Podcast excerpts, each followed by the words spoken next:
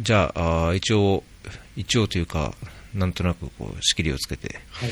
はい。じゃあ、えーとですね、本日はエピソードの57になります。えー、白鳥さん、もう、なんていうんですかね、大大先輩というぐらいに、あのー本当僕が国際協力を目指した頃に、こう、なんかこう、名前を聞いた大御所っていう感じがするんですけど、はい、白鳥さんにお越しいただきました。よろしくお願いします。はい。よろしくお願いします。まあ、大御所ではないですけど、えいやいやいや。あのーポッドキャストに、あのーご出演いただきたいっていうご連絡した際にな、なんとなく、あちょっと気になってたみたいな、あのー返事をいただいたんですけど、なんかエピソードとか聞いていただけました？誰かのやつとか。このポッドキャストってなんか、え。あいやいや、なかなか、あの、まあ、現地にいると、あの、うん。エチオピア、今はエチオピアに行ったり来たりしてますけど、あはい。の、エチオピアは、あれなんですよね、あの、インターネットがうん。非。常に厳しい、厳しくて、まあ、家族とのなんか LINE の通話もぶつ切れ状態で、まあ、元気元気うんうんうにんなってしまうことが多いので、なかなかまあ、ええ、あの、そういうことを聞く機会がなくて、あら。ええ、実は。じゃあぜひ、ぜひ、あの、そういう、そのためにというか、はいあの、スマートフォンとかで、日本でいる間にエピソード全部ダウンロードしておくと、うん。どこに行ってもあダウンロードしたやつをこう聞けるんですよ。ええうん。すいません。なので、いえいえいえ、あのー僕の勝手なこう、イメージとしては、はいあのー例えば、結構、途上国のその田舎の地方出張とかで、うん。1時間、2時間、まあ、車に、まあ、3時間、4時間とか、車に揺られて移動する時でも、うんこう、事前に、あの、家や事務所でこう、お Wi-Fi とかでダウンロードしておいたエピソードを、スマートフォンでのんびり、あーこう、のんびり聞けるというのが、ポッドキャストの、まあ、いいとこなるほどね。かなと思う。えええーで、結構いろんなそういう国際協力関係のエピソード、英語のやつだといっぱいあるし、ええまあ、あの、新聞社系のやつとかでも、そういう、まあ、人権問題とか、紛争問題とか、はい。あー開発課題についてええ使ってるエピソードもいっぱいあるので、うん。なんかそういう感じで、ポッドキャストのこう、なんていうのなんていうか、国際協力に携わる人がポッドキャストにこう身近に感じると、情報収集のこう幅も広がるかなと、勝手に思ってるところあがあるんですけど。あまあ確かにそうですよね。すいません。うんなんか、ええいやいやいや なんかね、移動中はね、どうし、あの、本を読むというか、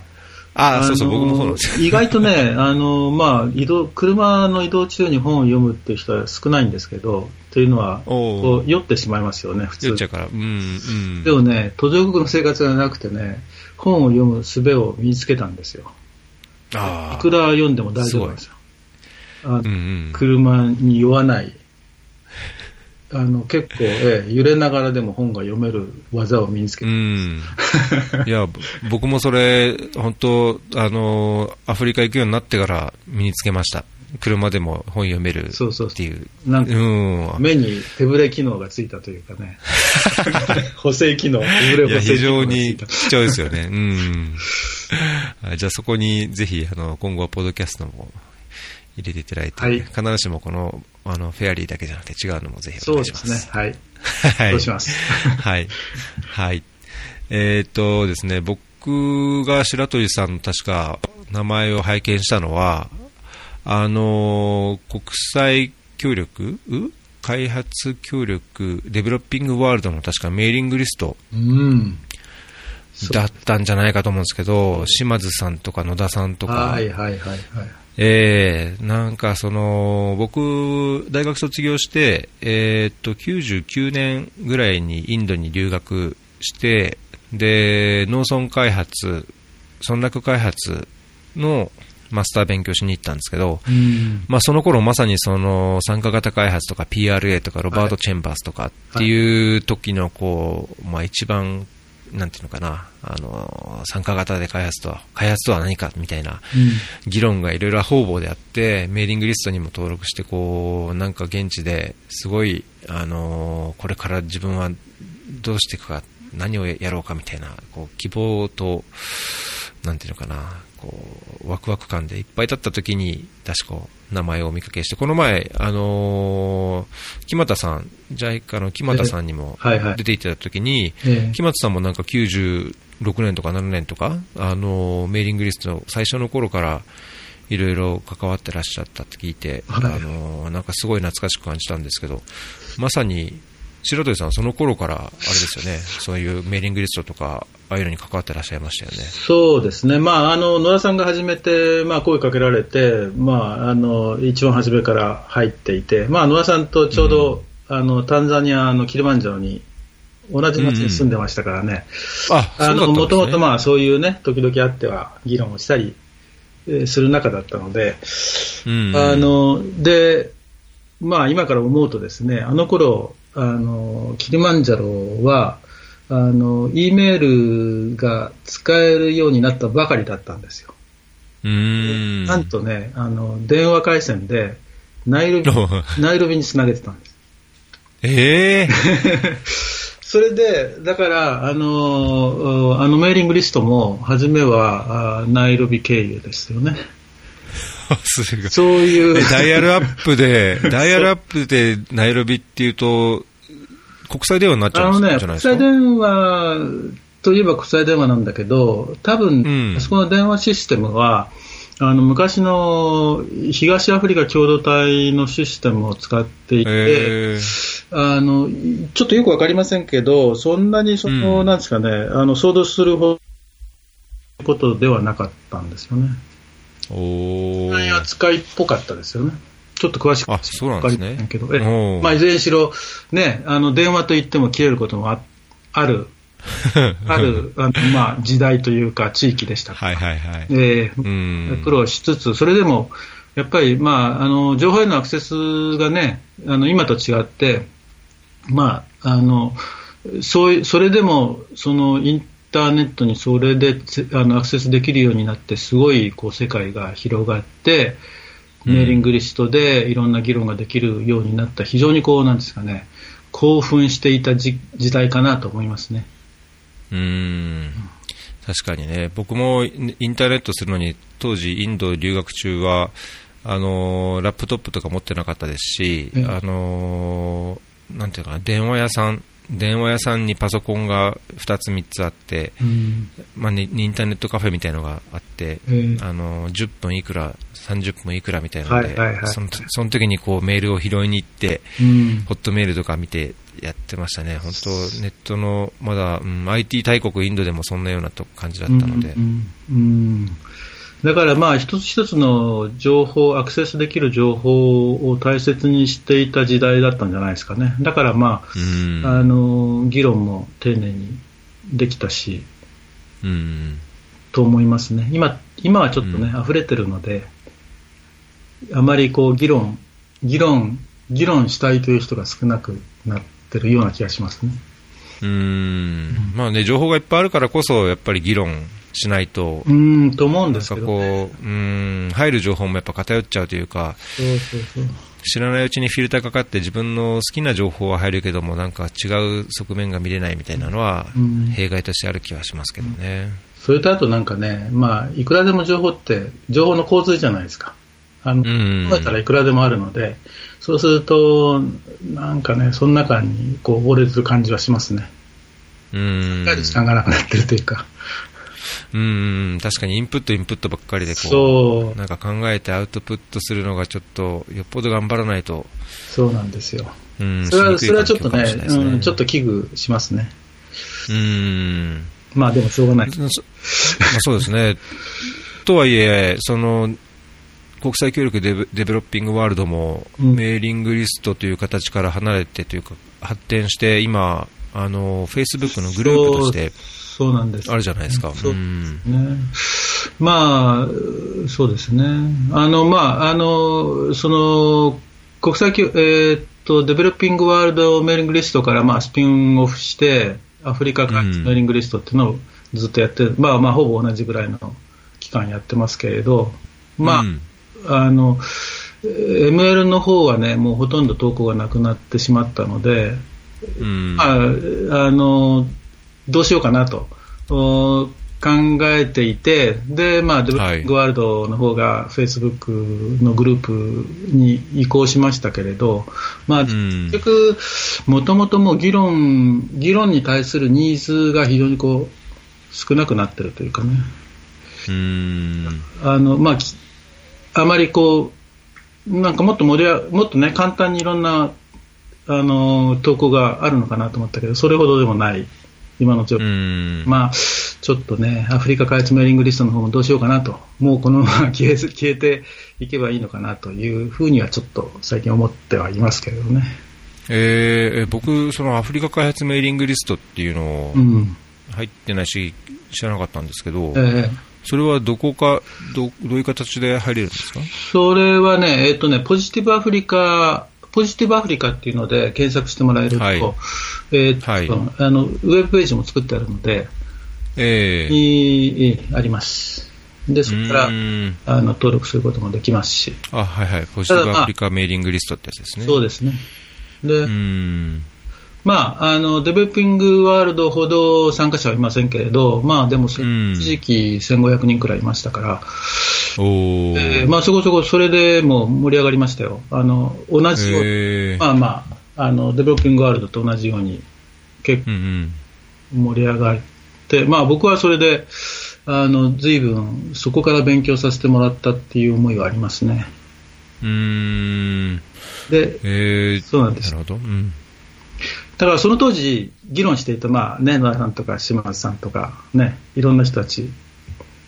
は、うん、まあ、今でも、あの、時々やり取りをすることはありますけどね。うん。なんかその、議論がされなくなってるっていうのは、うん、なんかこう、えどういう理由とか、どういう環境とか、なんかお考えになるところあります？うんなんかね情報、まあ、さっきも言いましたけど、情報がたくさんあって、その中になんか答えがあるんじゃないかってみんな思っちゃうんじゃないですかね。でもまあ経験してくると、やっぱり自分の経験、自分で考えて、えー、やらないと答えはないと僕は思うんですけれど、うんうん、議論とかね、そういう中で自分がこうなんか到達するね、なんかポイントがあってでそれが答えだと思うんですけれどなんどこかにね答えがあると思ってるんじゃないですかねみんな。うんまあ、だけど普通に考えたらというか、うん、わかんない、僕自身としては、うん、あのまあ、必ずしも常に水だけじゃなくて、うん、その国際協力のやり方とか、あるいはあり方とか、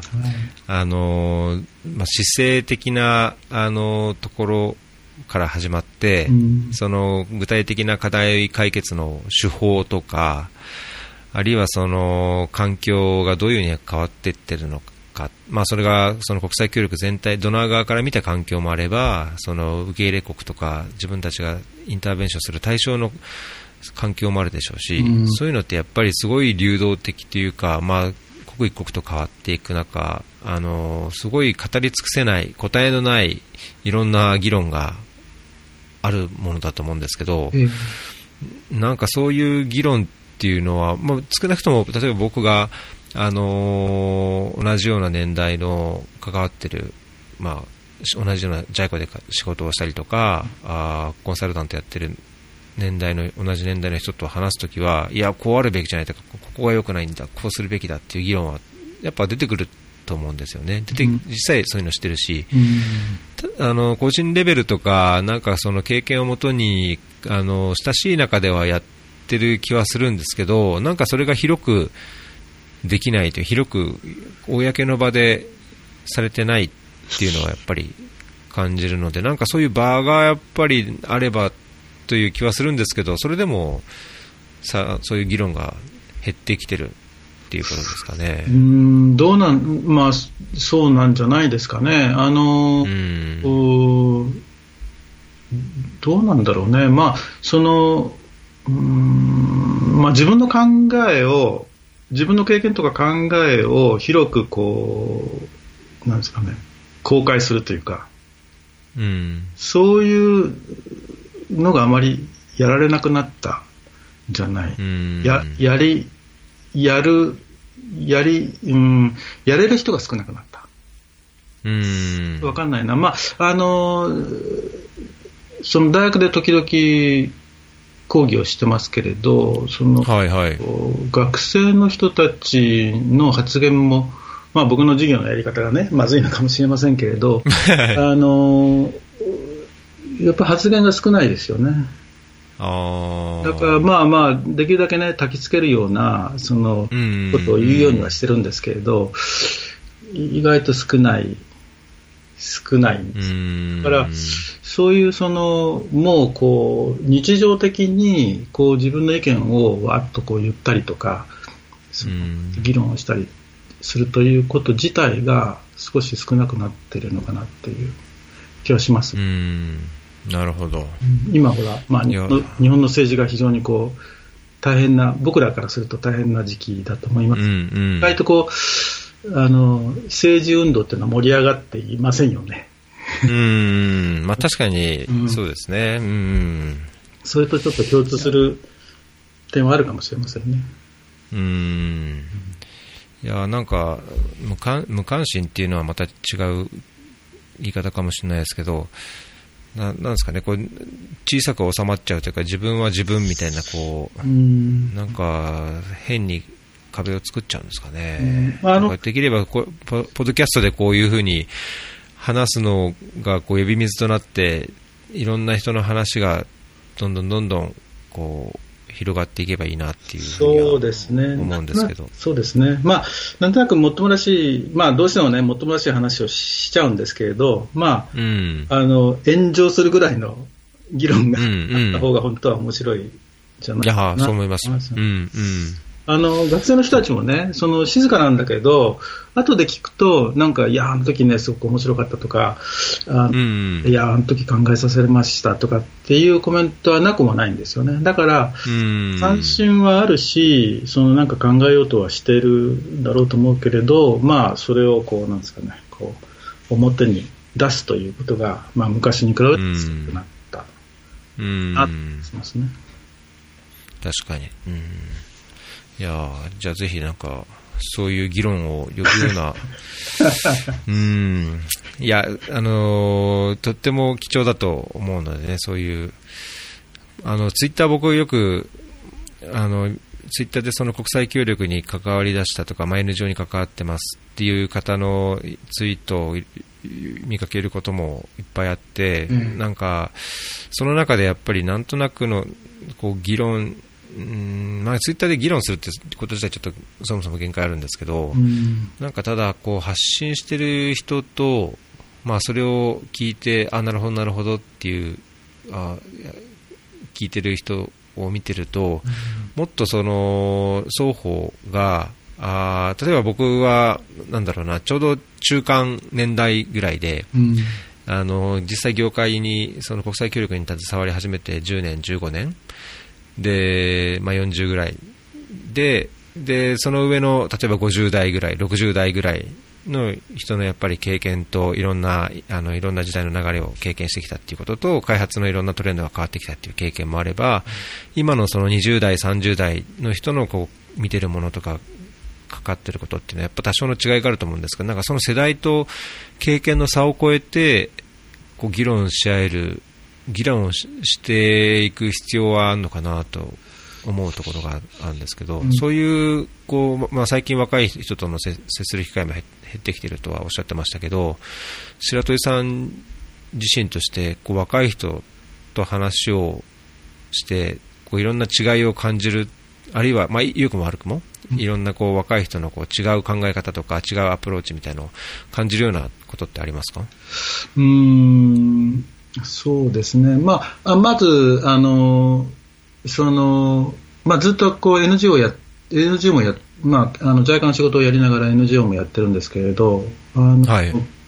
そのまあ、やっている、まあ、やれることをやってるっていうので初めてえー継続はしてるんですけれど、もう一つは、そのまあ、在韓の仕事だけをやってると、どうしても、まあ、同類の人たち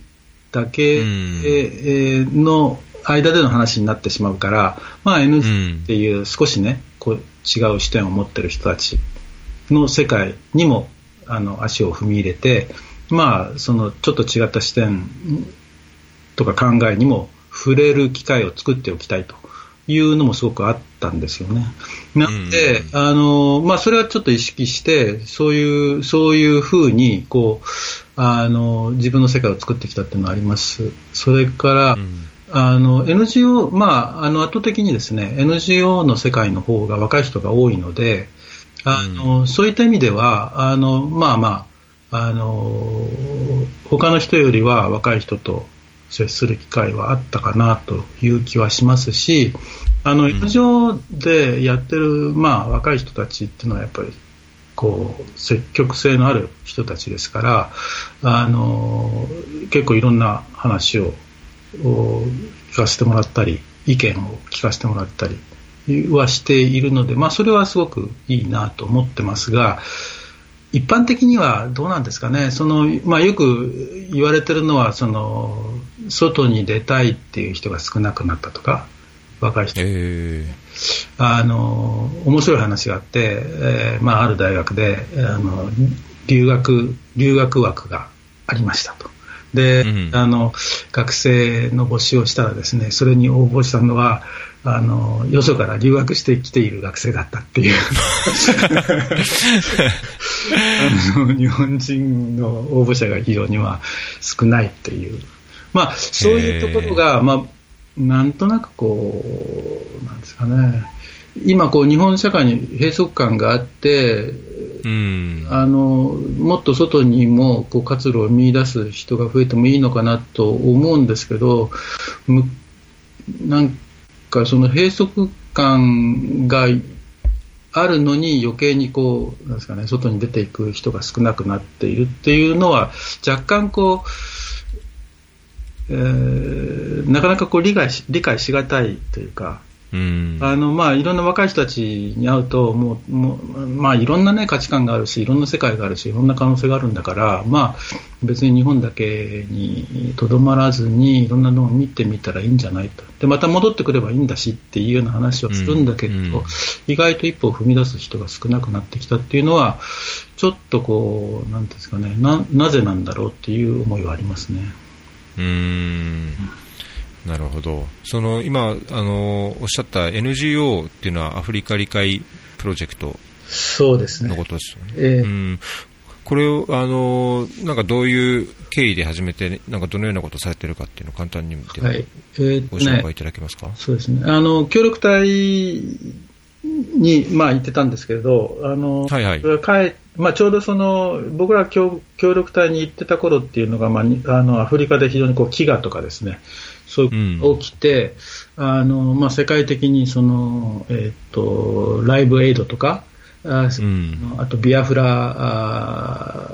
の支援をしましょうとか、はいはいはい、そういうような運動が非常にこう高まっていた頃なんですよね。それで、はい、えー、日本に帰っってきて、えー、まあ、その日本の社会にもアフリカっていうともう飢餓、干ばつ、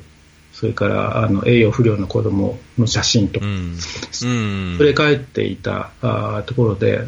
でまあ、そういうのって、まあ、確かにその一面ではあるんだけれど、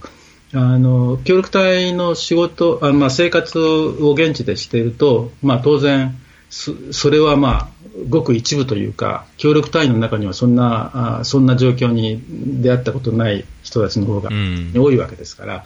うん、もっとこうなんですかね普通のアフリカの人たちの生活があったり、えー、こう楽しかったりですね、えー、まあおしゃれだったりとかっていうようなことがたくさんあるわけですよ。だからまあそういうのも理解した上でアフリカの問題を理解してもらいたいなっていうのが、まあ、あの当時一緒にあの帰ってきたあ仲間たちの間で、まあ、こう話をしていたんですよね。それで、うん、あ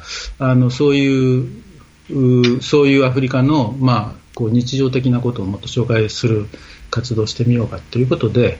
えーまあ、初めはその紹介するセミナーを開いたりとかっていうようなことをやっていてで、まあ、何年かして、まあ、こうやったらずっと継続してやりましょうということで NGO を立ち上げて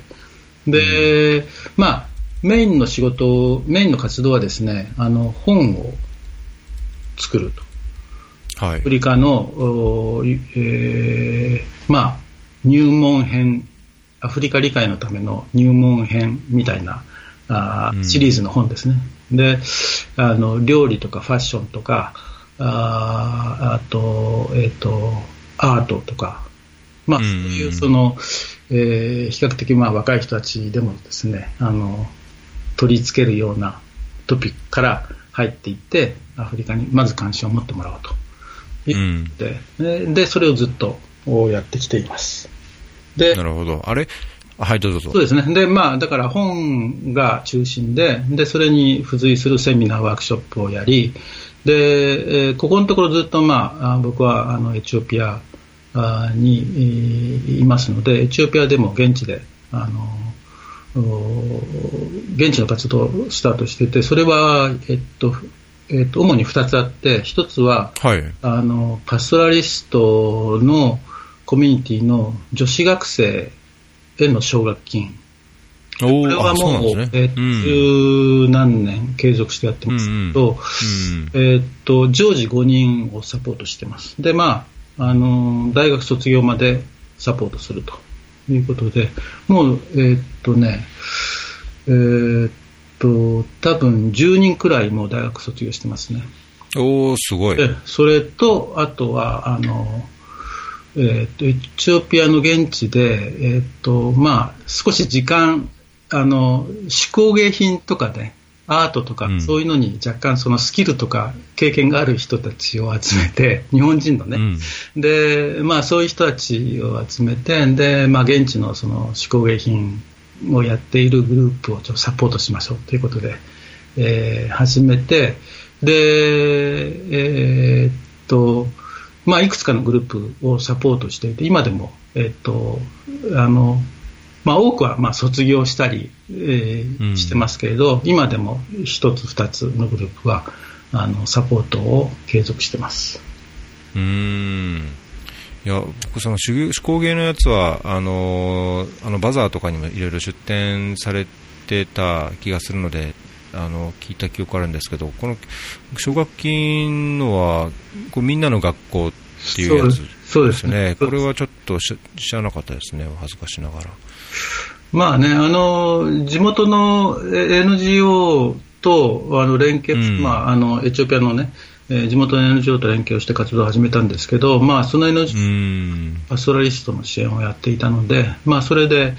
えー縁ができて、で、うーんまあ、そこが、あの、奨学金を出していたんですよ。で、それに、まあうん、加わるという形でですね、なるほど。う5人枠をうちがあ継続して出しましょうということで。ーん。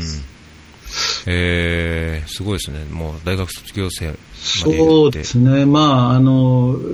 まあ、良い教育はやっぱりね、その時間かかるじゃないですか、そのうんそのパスワリストっていうのは、非常にこうあの厳しい条件の中で生き抜いてきた人たちなので、非常うんに社会のルールとかっていうのが、まあ、こう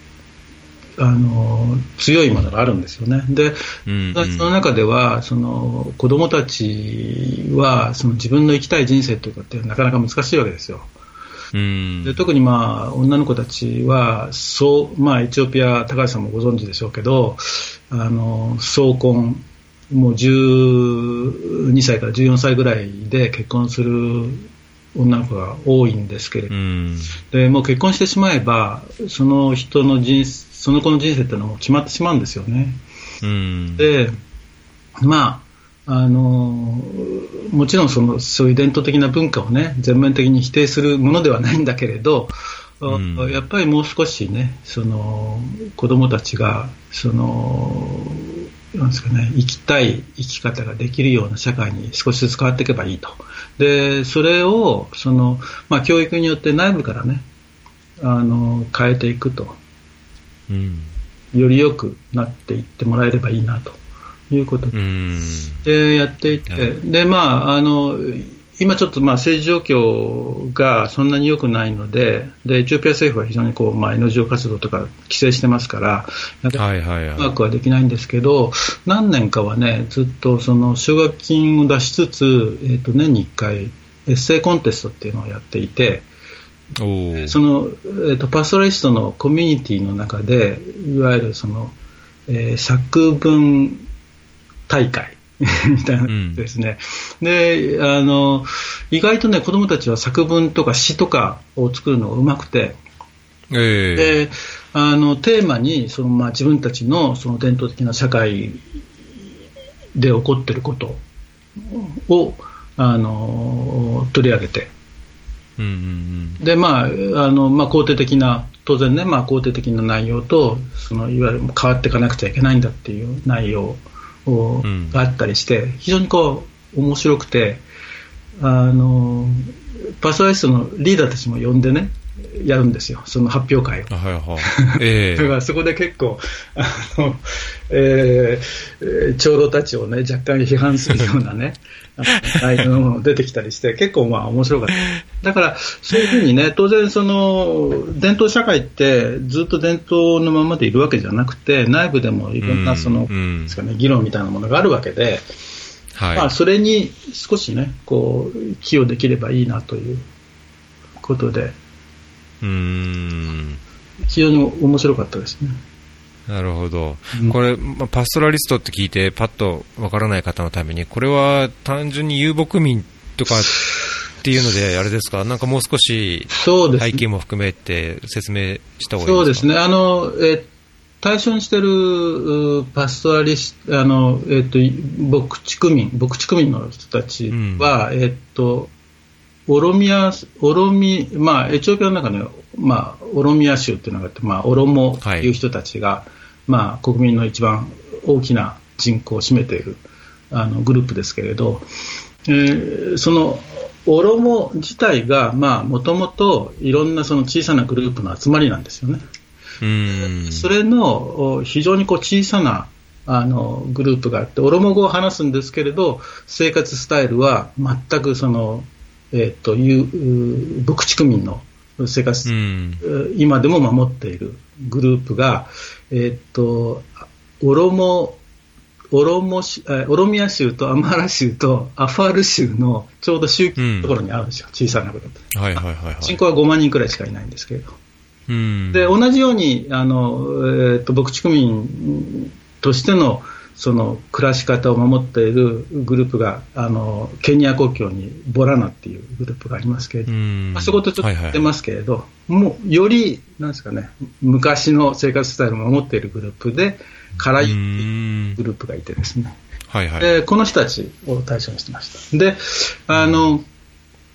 まあ、牧畜民というのは昔は非常にこう遊牧的な生活をしていたと思うんですけれど、まあ、あの開発が進んで政府のあの方針もあっていわゆる定住化が進められていて、うん、でまあ、家族は村に住みつつ、えーと、若い青年たちが、まあ、あの保有しているラクダとかを特にその寒気はあの水と草を求めて、うん、家から離れてですね2ヶ月、3ヶ月あのいわゆる旅の生活をすると。いうふうにであのちょうど、まああのえーと、農民、農耕をしているグループとのこうなんですかねその隣に、えー、その牧畜民の人たち、このカラユっていう人たちがいて、で寒気になると、そのあの、えっ、ー、と、えっ、ー、と、標高が高い方に移動していくんですよね。はいはいはい、はい、それで、あの、えー、刈り取りが終わった後の畑に、まあ、ラクダを入れて、その刈り取り跡の残ったあ茎とかですね、うん、を食べさせて、そこにまあ糞をしてというような、まあ、そういう暮らしをずっと長くやってきた。うん、でところが、まあ、開発が進んでくると、当然その、えーと、農耕民のところから開発は進むわけですよね。うん、で、えー、農業がどんどんこう集約化されていって、昔は、まあえー、年に1回しか作らなかったものが、まあ、灌漑とかそういうものが来てですね、あの、うん、常時畑を使うようになると、えー、昔ながらのその収穫後に、えー、ラクダを畑に入れてとかっていうことがだんだんできなくなってくるんですよ。うんうんうん、そうすると、その、えー、関係が悪くなるだけではなくて、その牧畜民の人たちの、まあ、いわゆる暮らし方も変わらざるを変わらざるを得。うん、そうですよね。うんで非常にこう、なんていうか、リスクが高まるというかですね、昔は、あの、う楽に餌とか水とかにアクセスできたものが、なだんだんできなくなってくると。そうすると、まあ、非常にこう、なんですかね、その、自分の中での、その、リソースの、あまあ、その、えっ、と、水とかね、装置の、あの、管理の仕方も変えていかなくちゃいけないし、そうなると、社会の中の、まあ、あの、こあの、えー人たちのそのですか、ね、役割の変化みたいなものとか、あ収入、現金収入をどっかじゃあ得るのかとか、まあ、そういうこともどんどんこう影響を受けていて、でまあ、その政府のその支援みたいなものが、やっぱりこう農農耕農業をやっている人たちに比べると、まあ、非常にこう少ないというか、うん。政府の支援を受けにくい人たち。というかですね、だから、うん。まああまあ、あの当然、その政府にもっと支援を求めるっていうこともややったりはしてますけれど、まあ、同時に自分たちもどうどう変わっていったらいいかみたいなことを考えなくちゃいけない、そういうニーズがあって、まあ、それの、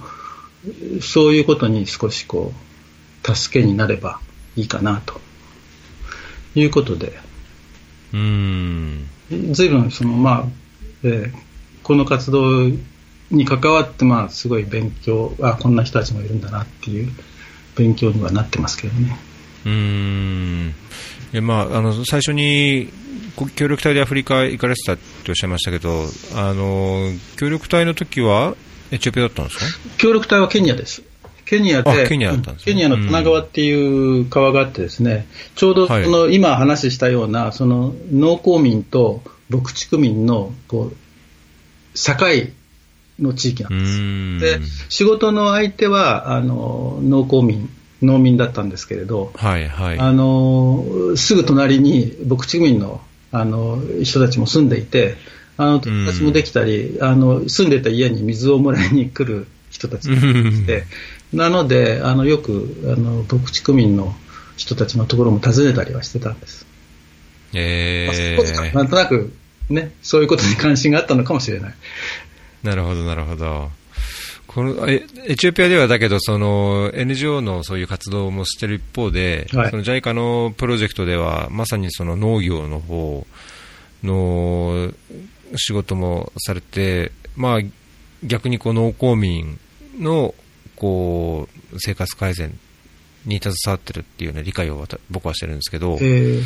そのプロジェクトの方では、むしろその農業、まあ、生産性を高めるとか、あーあるいはその農業で、えーまあ、生活向上するような、うん。ような支援をしている一方で、まあ、逆にそこでカバーできない違う牧畜民の方を NPO、NGO でうん。やってると。双方、やっぱり関心があってやってるっていう。そうですかね、まあそうかもしれないし、うん。うん。あのまあ、バランスを取るでしょうね、やっぱりまあ農業をやってるとどうしてもこう生産性とかね、あうん。のより品質の高いものとか、ん高く売れるものとか、なんかうん。そういう風になるし、まあ、農地もより集約的に使いましょうとか、あの意外とこう、なんですかね、えー農民の社会だけを見て、まあ、考えを引いてきたらいいよとかね、えーうん。そういうふうに言いますけど、まあ、実は少しね、離れて、えー見れば、実はその、うん今い言ったようなその牧畜民とのそういう関係性の中で、えー多分昔はね農民の人たちもそれからいろいろあの恩恵を受けながらあーうんしてきたんだと思いますけれどそういううんその関係性があるっていうのはあのやっぱりこう思いをいたしておかないといけないかなという、まあ、それではそういう意味では非常にこう役立ってますよね。うん。なるほど。うんうん、僕、それこそ最初に話した若かりし頃、その村落開発で、その村落の貧困削減がこう、その国の社会や、あーいろんな、こう、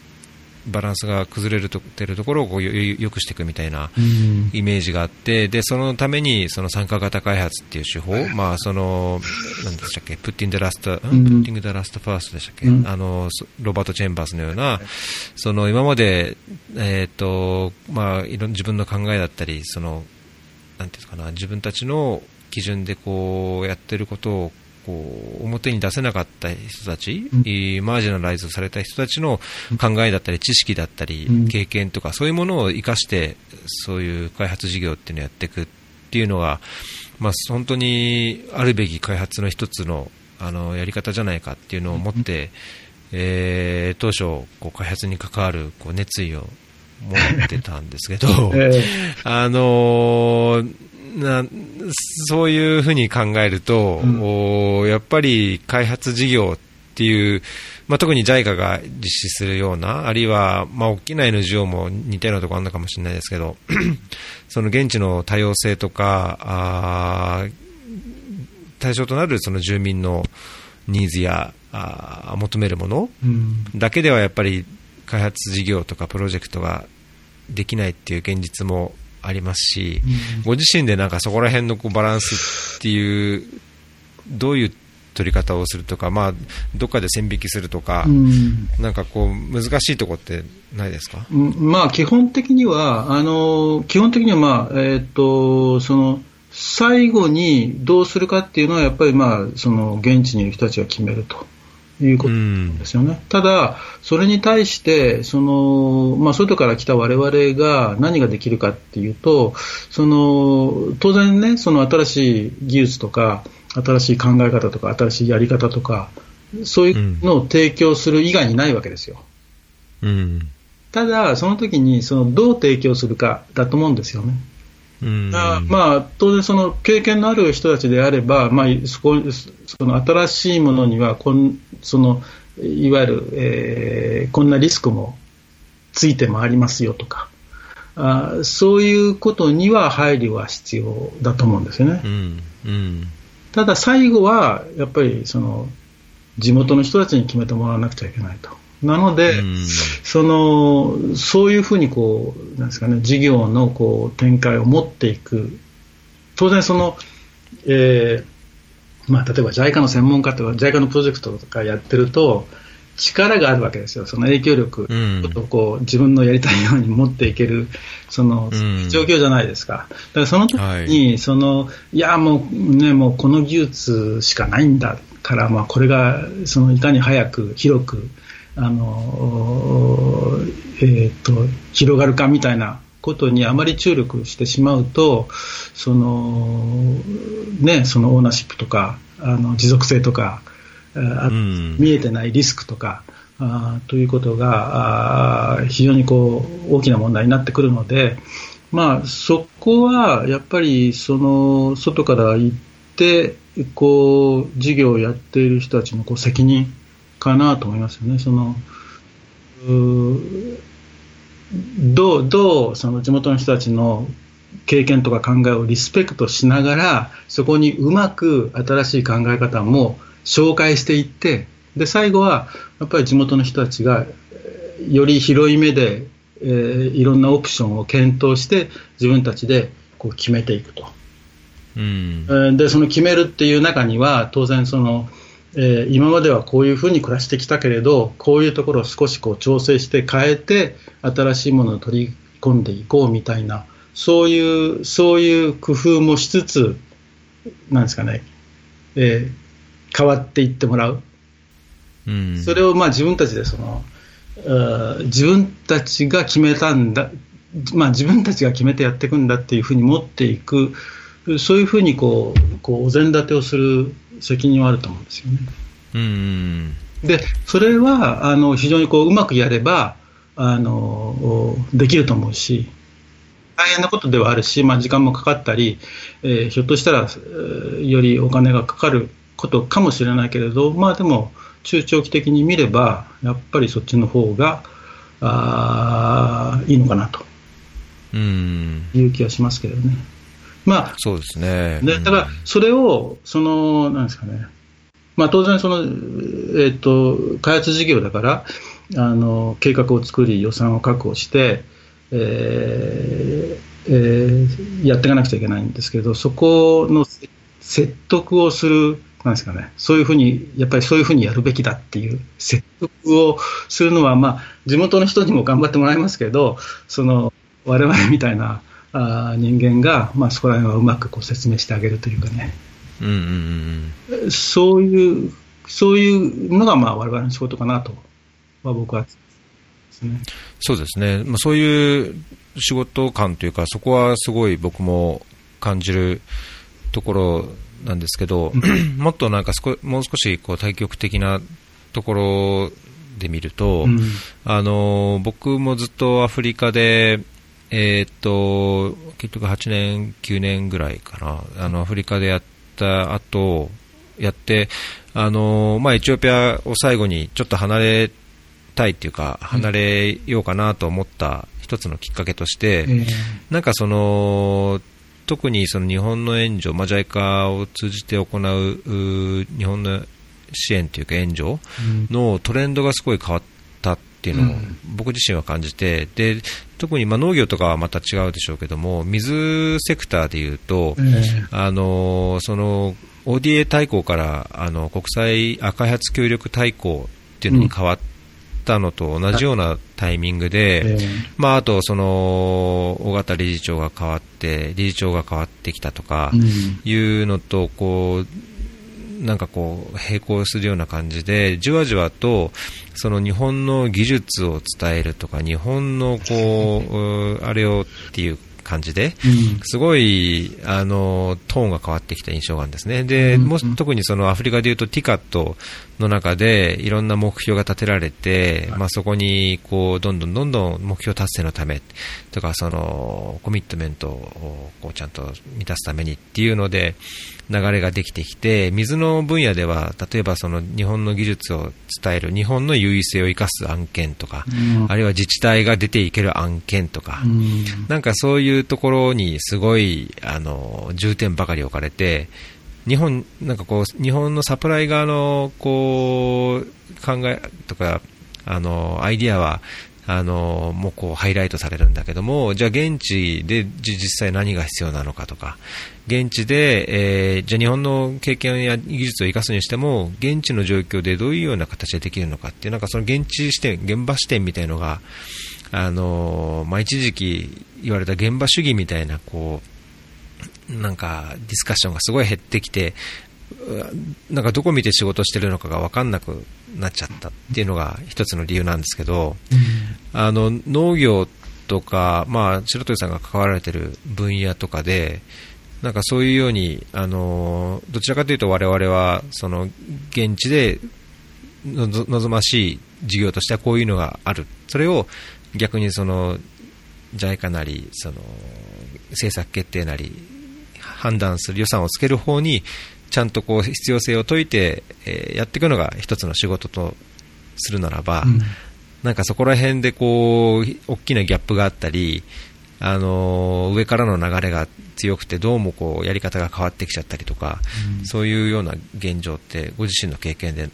ないですか？えーまあ、農業分野も同じですよね、あの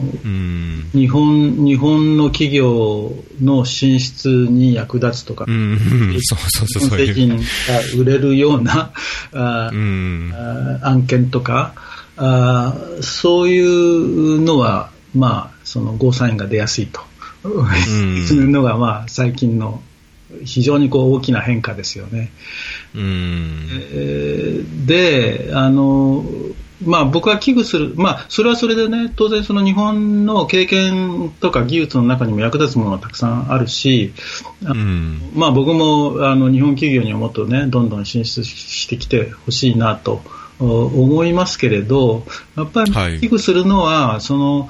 えー、そういうそういう流れの中でその、まあ、実はその、えー、現地で、まあ、小さなことなんだけれどこう良い変化が起きたりしていてでそれを今までこう支援してきてなんとなくいい方向に行きつつあるものが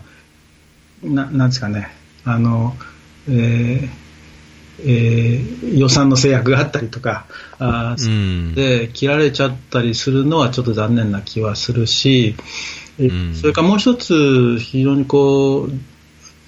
残念なのは、そのまあ、日本としてそのアフリカでも非常にこうその開発協力の経験というのは、まあ、そこそこ長く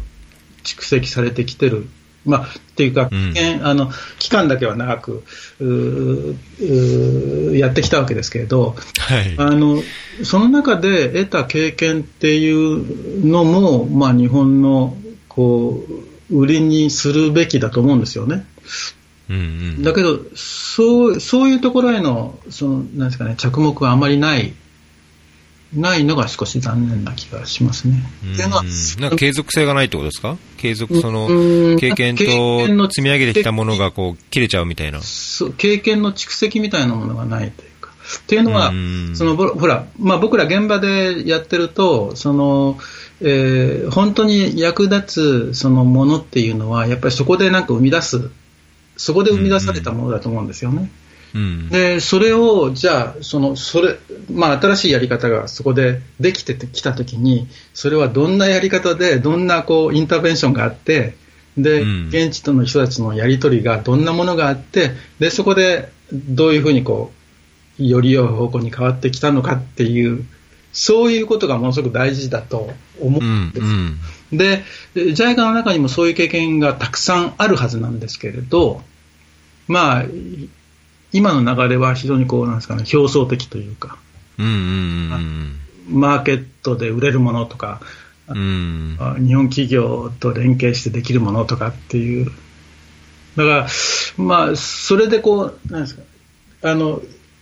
意識のある人たちは当然そういうことをちゃんとこう、あの自分の活動の中に生かしながら当然仕事はしてると思いますよね。で、そういう人はいると思うんですけれど、ただまあ組織全体というか、その日本の ODA 全体の中でまあそういうことにあまりこう重きを置かない流れというのは非常にこう残念な気はしますね。うんそうですよね。そこ、あのおっしゃってることをあのちゃんと理解できてればあの僕も全くそういう同じような感じるところがあるんですけど、うん、なんかその開発って、あのそのまあ、参加型開発っていうところっていうのと似てると思うんですけど、その現場とか、そのそこで起きていることのナレッジをこう積み上げて、さらにその類似する課題ないしはこう、あのなんていうんですかね、えー、知識をこう生かして生かして、さらにそこからまた新しいことをやってっていう、うん、なんか何らかのこうサイクルみたいなものはやっぱりあると思うんですけど、なんかそこが組織のこう、なんか血となって肉となってないっていう、まあ、人がコロコロ2、3年ごとに変わってしまうっていうのも もちろんあの影響としてはあるでしょうけど、うん、なんかこう大きな旗が振られて、いや、こうするんだ、ああするんだっていうような話がばっかりで、いや、こういうふうな事業をしたらこういうような教訓があって、あのこういう成功事例があって、まあ、さらにそこに失敗事例もあんまりこう生かさないでとかっていう、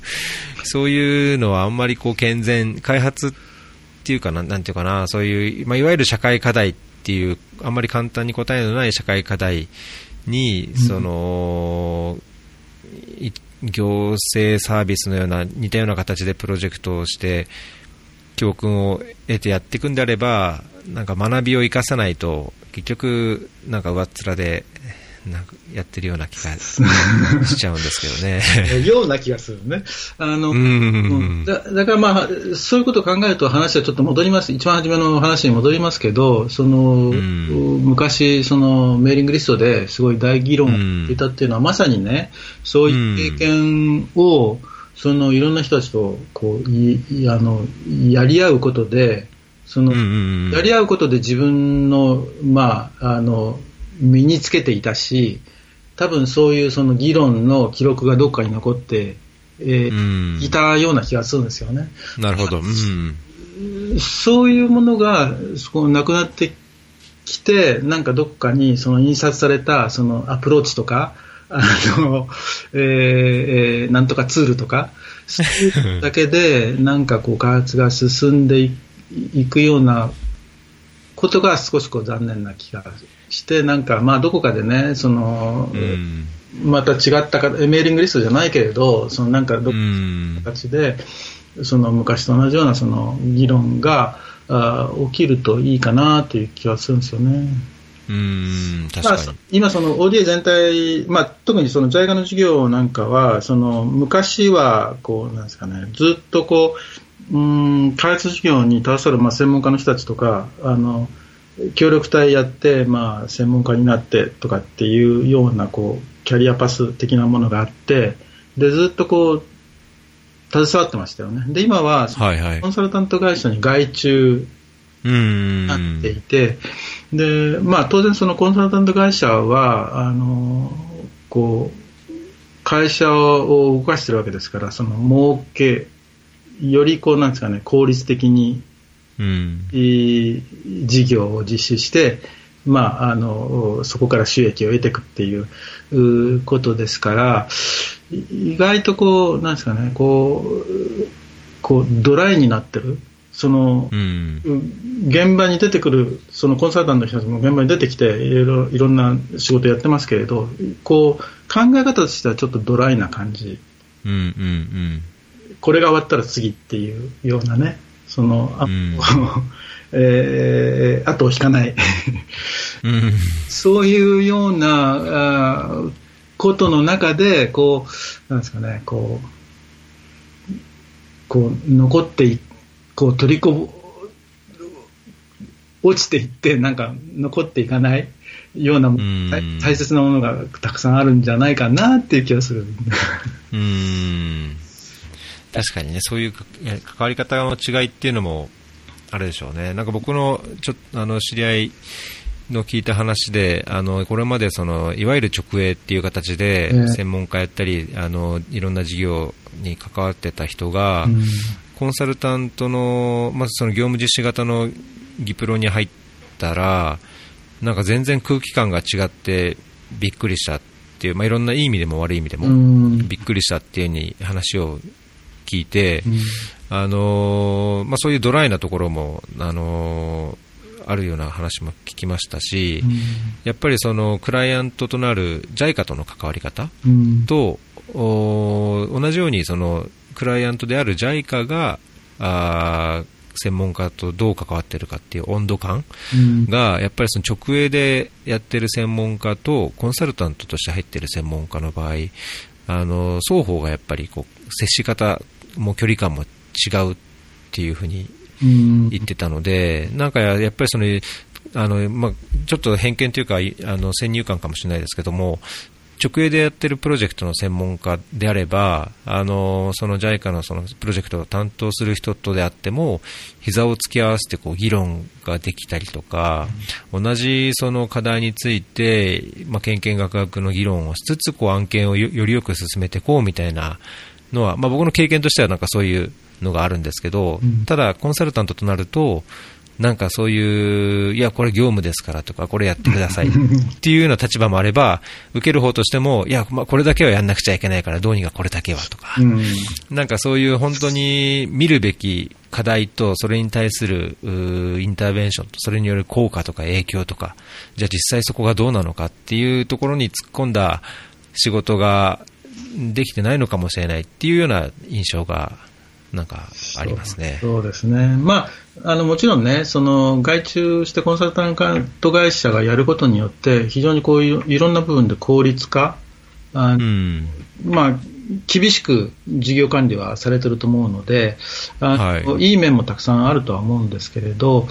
あの僕はまあ根本的にあのどんな形で事業をやるにしろあの、うん、やってる人たちはそれぞれプロとしてプロとしてこう取り組むというか、うんうん、あのまあ、当然その、えー、っとえー、そのクライアントとそのなんですかね、仕事を受けている人の関係とかね、いろんなので、まあ、どっちが上とか下とかなんとかっていうのがどうしてもまあできてしまうんだけれど、やっている人たちそれぞれは、そのまあその在家の担当であれ、事務所の担当であれ、そのコンサルタントであれ、みんなそれぞれ、まあ、プロとしてやるわけだからその、うん。プロの部分ではそのなんですか、ね、上下関係なくプロとして発言しプロとしてこううんうんうん。戦わせるっていうようなその関係性ができるといいなと思うんですよ。そうですね。うんうん。でそれはなかなかやるにはね、やっぱりまあそのちゃんと勉強して経験もあり、いうん。やっておかないと、おそれはできないんですけれど、まあ、そういうふうにこうなっていけば、そのどんな形であれ、あの授業はそんなに悪くならないのかなっていう気はしてますけど、うん。まあ、今は見てやうんっ。ぱりあのそうじゃないケースもたくさん聞きますから、あのそれはまあどうすればいいのかなと思うんですけどね。うん。言うべきことは言うとかね、あのそうですねれぞれ専門分野あるわけですからね、うん。それでできることはこうやった方がいい、こっちの方が絶対いいですよと、おうん。言えるかどうかとかあ、あるいはこんなことやってたら、何年か後にはちょっと大変なことになるから、今言っとかないとみたいなことを言えるかどうかとかね、そういう、そこら辺はその自分のプロプロ意識みたいなあーことと関係するのかなとは思いますけれど。うーん。そこ、そうですね、僕も同感ですね。あの、以前、このポッドキャストで別のエピソードで、ええ。あの教育の専門官をやられてた人が、あの教育、初等教育とか、まあ、初等中等教育で、えーっと今、ラーニングクライシスっていう言われる現象があって、うん。修学率を上げましょうっていうので、修学率はあ上がってきたと、うん。まあ学校を建てたりとか、あ奨学金を出したりとかって形で、学校に行く子供は増えてるけども、実際、えー通った学校に通った年齢で身につけるべき学力をつけてない子供がいっぱいいて、うん。あのーその通ってる年、通った学校の年数とお実際の学力っていう、そのギャップができてるのが今非常に大きな問題になってるっていうのをおっしゃってたんですね。で、その話の中で、あのその開発ワーカー、まあ、国際協力に携わるプロも、なんかそういうラーニングクライシスというか、あのまあ、プロフェッショナルとしてのこういろなんかギャップ、例えば10年、20年やってるけども、じゃあ実際その専門分野で、それなりその10年、20年やってるだけの経験とか、あ専門性とか、あるいはまあ問題意識とか、そのプロフェッショナルの姿勢みたいなものがついてるのかっていうのは、あまあ疑問ですね、ちょっと我々も気をつけなきゃいけませんねっていう話をししたんですけど、あのーまあ、僕自身もやっぱりその課題について自分がじゃあ携わることについて、あのいや、これはこういう研究があってとか、こういう事例があってとか、こういうのが証明されていてとかっていうのをやっぱり言えるような勉強自身をいつまでも続けなくちゃいけない。と思いますし、なんか現場でのその学びっていうものをやっぱりこう自分なりにこう解釈して、えー同時にあの他の事例とかともちゃんとつなぎ合わせて検証できるような、検証するような姿勢っていうのは常に持ち続けないと、なんか見かけだけ、えー経験年数や10年、大学後何年の経験がありますみたいなことがあっても、なあんまりこう本当プロとして、えーやるべき仕事ができないのかなっていうのは、あまあ、常に考えなきゃいけないと思ってる。ですけども、なんかそこが最近、場合によっては、あのそういうプロフェッショナルとして、自分なりにこう経験なり、まあ、仕事だけじゃなくて、それに付随する、関係するあの事例とかセクターの問題みたいなのを研究できてる、研究しようとしてる、勉強しようとしてる人が少なくなってるとかっていうのはありますかね？うん勉強してる人は増えてるんじゃないかなと思いますよね。あ増えてますまあ、みんな勉強してますけれど、なんとなくこう、あの、うん、知識だけうん。を増やしても、やっぱりそこで、その経験、まあ、高橋さんが言われたようにね、その経験の中、当然その知識と経験とのギャップは常にあるわけですよね。はい、はい。それをすごい考えて、まあ、いろんな人と議論をして、えーで、なんか自分なりのこう、なんですかね、より良いやり方みたいなのをそこで、こうう、ん。考え出していって、それをまた、その現場で試してみてみたいなことの繰り返しだと思うんですけれど、あのそれがその、まあ、知識返従型あになってるような気がするし、それはその今のそのその、えっと、いろんな事業を外注に出すときに、まあ、そのいろんなその仕事の仕事、契約を取るか取らないかみたいなものが、そのいわゆる履歴書に何が書いてあるかとか、あの、うん、資格を持ってるかとか、学歴がどうのこうのとかっていうようなことで、まあ、判断するしかないんでしょうけれどあの、そういうのとすごく関係しているような気がするんですよね。なので、うん、あのまあ、やっぱりその多分高橋さんも同意すると思うんですけど、あの開発事業は結局人じゃないかと。あの、どんな人がいて、どんな関係性をそこで作って、えー、それでその事業がこううまくいかいかないっていうのがあってでそれはなかなかね、そのこうこうやればうまくいくよみたいなものにはなかなかつながらないんだけれど、はいはい、あのそこであこんな人たちがいたらこの人はこういうふうに生かそうみたいなこの人とはこういう関係性を作ってそれをその事業のより良いこうなんですかね、進め方にこう生かそうみたいな、うん、そういうノウハウみたいなものはすごく役に立つわけですよね。うんうん、だから、あのー、そういう、そういうことができるような、その、こう、えー、昔の、また話は戻るか、昔のメーリングリストの、うん、ような役割をね、果たす何か新しい、うん、えー、仕組みができると、すごくいいのかなと思うんですよ。あの、うん、経験がないと、ダメかっていうと、そうじゃないわけですよね。その自分はどのくらいの知識があって、どのくらいの経験があって、えー、っていうのをある程度自覚しながら、その、その、えー、現場でのいろんな人たちの関係性の中で自分をどう生かすかっていうこと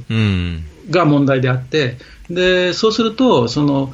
えー、何もねそのすごくすごく一言一言が役に立つようなことを言わなくてもいいわけですよ。だから、なんか疑問に思ったときに、えー、それはやっぱり言うべきだし、議論をすべきだし、ただその時にどう言うか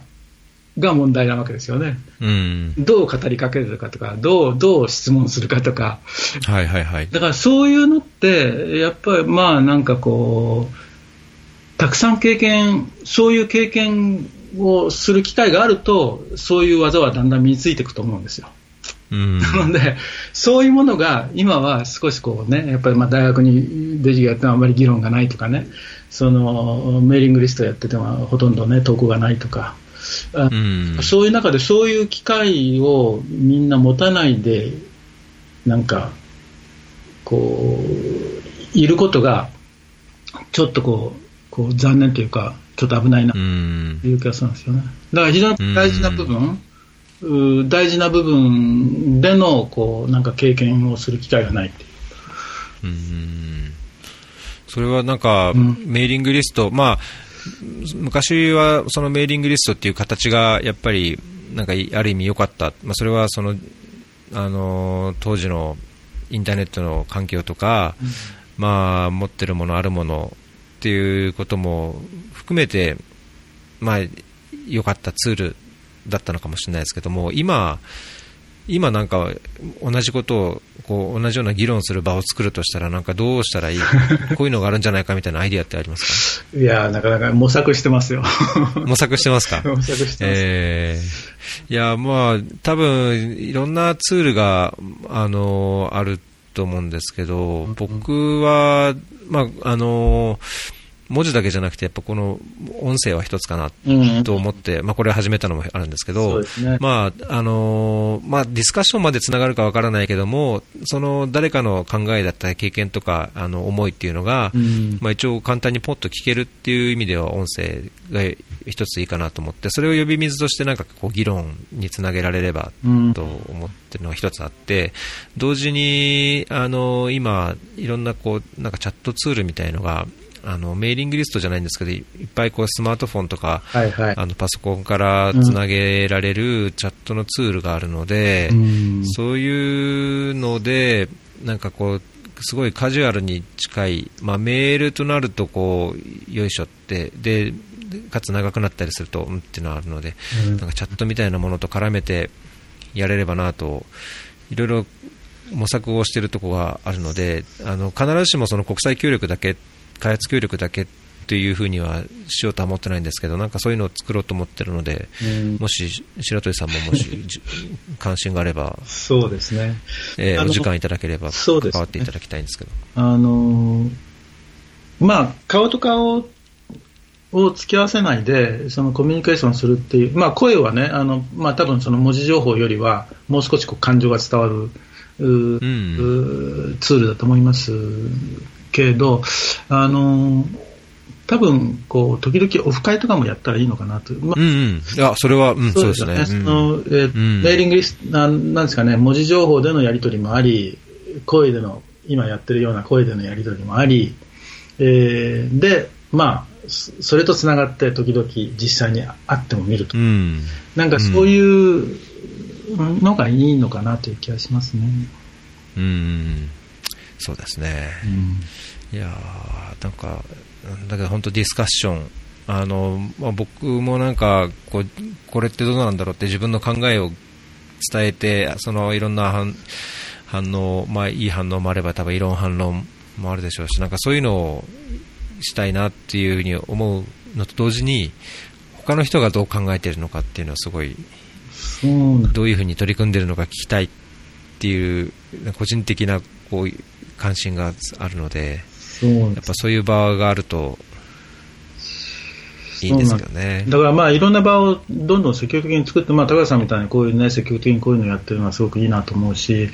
あのまあ、現場でエチオピアでもずっとこうあの専門家で勉強会やったりとか、うんうん。えー今は僕,、まあ、僕は半分くらいしか行ってないので、あのうんまあ、あの地元にいる人が農業分野のね、あのはいはい。毎月集まってはなんか話をしたりあ、そうなんですね。うなんかあれ、農業勉強会のや前やってたやつのまた違う形ですか？そうです、まあまあ、一応継続という感じですけど、うん。まあ、事務連絡的にはな、事務連絡的になっちゃってますけれど、そこで、あのまあ、当然あの、その後親睦会もやったりするので、まあ、そこで当然うやんったりはしてますから、うん。そういうのをできるだけたくさん作るのがいいのかなと思います。うん。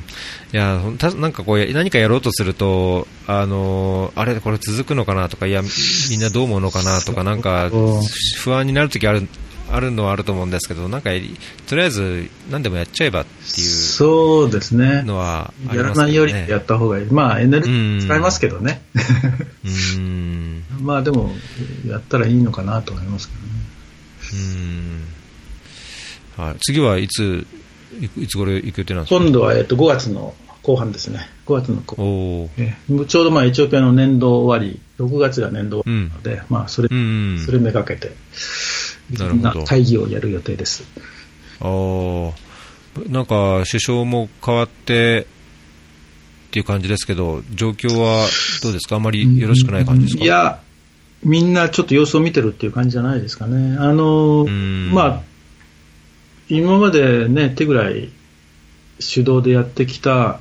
ものが、はいまあ今、まさにね、変わろうとしていて、で、うんその政権政党の中でのこうせめぎ合いみたいなものが、まあ、これから始まると思うんですけど、う。うんまあ、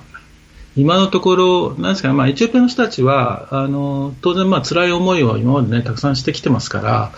あうん。そんなにこう、なんですかね、あのわーっと燃え上がって政府を倒すとか、なんとか、うんあんまり望んでないですよね、うん。うん。全体的に。うん。なので、非常にこうこう斬新的なこう、少しずつ変わっていくようなアプローチを望んでいる人が非常に多いので、うん。うんまあ、いい風になるかなと思います。あと、なるかなと思います。まあ、非常にこうそういう期待はしてますし、うん。あとは、その、とはいえ、あの、まあ、メレス首相が非常にこうカリスマのある人だったんですけれど、はい。あの、前の前の首相ですよね。うん。あの、ああいうそのカリスマ、人々を、その、こう、なんですかね、その気にさせる力みたいなものはやっぱり必要なんですよね。うん。うんそれがまあ、この新しい首相にあるかどうかと。うん。いうことですね。だからまあ、この二つですかね。まあ、あの、本人の努力と、こうに周りにいる人たちがどこう動くかっていう、この2つが非常にこう重要かなと思います。まあ、なるんじゃないかなと思いますけど。そうですか。いや、僕もなんかエチオピアに帰れると、まあ、行ってまた行ってみたいなっていう気持ちがあるので、時々定点観測的に行くと 変化が 見れて面白いですよ。そうですね。そういうことができるとうんいいですね。はい。えー、もうそろもういい時間になってきたので、そうですね。ですね。はい。今日はなんかこれからあれですか、お仕事がなんか出かけるんですか、えっとえまあ、仕事はして、まあ、いくつか仕事を抱えているので、うん、まあ、それをやるのと、あとは明日の明日のイベントの準備を。司会をやるので、うん、準備をはい。はい。ちょっともうちょっと日数があれば、あのここでもこうイベント告知して、なんかこう、拡散するようなこともできたんですけど、すいません、なんか直前でタイミングが悪くて。まあ、明日はまだ、え受け付けてますんで、あの数名大丈夫ですので、はい、明日、えっ、ー、と、明日はね、何時からかな。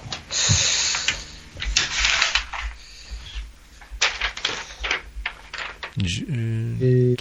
と、えー、っと、1時からです。1時からえ、市ヶ谷の地球広場で。えー、あ、これ地球広場なんですね。そうです。えー、エチオピアの不思議な作物と食べ物というので、あの、採用さんっていう、えっ、ー、と、元、あの、農水省の研究員を長らくやられた方で、まあ、エチオピアにも行かれたことのある方。栄養学かなんかがもとも専門でですね、えー、ちょっと面白い、ちょっと専門的な、あの、まあでも一般向けの、もちろん一般向けで、少しこうなんですかね、うんちくが入る。話ですので、えー、お時間のある方はぜひ、今からでも申し込みをお願いします。はい、そのあれですね、その後も、あのアフリカを知るおいしい食体験の4月の21日、そうです、ケニア料理っていうのもありますし、すね、あと5月の13日もアフリカの芋食文化美味しさの秘密っていうイベントが。そうです、そうです。あの、今年はですね、面白い、えー、講師をたくさん、えー、来ていただきますので、あの、うん、そうですよ。あの、なんとなく、一般的な紹介という内容ではなくてですね、ちょっと深掘りをするような話が続きますので、えー、あのちょっとねあの、アフリカに関心があっても、すでに少し勉強してえー、いるんだけれど、もう少しなんかこう、面白いものを探してるような人たちには、あの、ヒットする、えー、だと思います。あの、はい、じゃあこれ、何回か続きますので、えー、っと、アフリカプロジェクトのホームページを見ていただければ、はい。えリストが載ってますんで。じゃあこのリンクとイベントのリストを、あのこちらからも発信して、はい、もし関心がある方がいたら、はい、こうありがとう。できるように。はい。はい僕にとってはすごい良かったです。なんかね、うん、もっとなんかこういう話ができる人とか場所とかがあるといいなと思いますけどね。いやー、本当ですね、うん、あのー、なんかやっぱり自分だけで考えて、狭いところで話してると、なんか本当にそれが、まあ、正しいのかっていうか、まあ、どうしても偏った一つの意見でしかないと思うので、自分の意見も。そうそういうの、うん、いろいろな人とこういろんな意見をこう話して、まあ、たまにはぶつかったり、そうそうそうそうたまにはこう変えてもらったり、変えたりとかっていうのがすごいけんななんか健康的というか健全な感じがするので。ね、あの本当にね、うん、あの、答えを求めることはやめた方がいいと思うんですよ。あの、うんうんうん、いわゆる完全な形でのね、答えがどっかにね、転がってるわけじゃないので、うんうん、けど、その、自分の考えを刺激するような、そういう機会は、まあ、できるだけたくさん持った方がいいと。で、うん、その上で、まあ、自分で、結局ね、答えは自分で出さなくちゃいけないので、うん。それはもう僕の今までの経験の中でそうです。やっぱり、うん、どっか本を読んだらそこに答えがあるわけじゃないんですよね。うんうん。うん、でも明らかに本を読めば自分の考えも少し変わるんですよね。うん。それで、まあ、より今までよりは、まあ、多分バランスの取れた、なんか答えが、やり方とかがね、出てくるのかなという気がするんで。で、うんなので、まあ、ね、話、会話をしたり、議論をしたりするっていうのは、その意味では非常に重要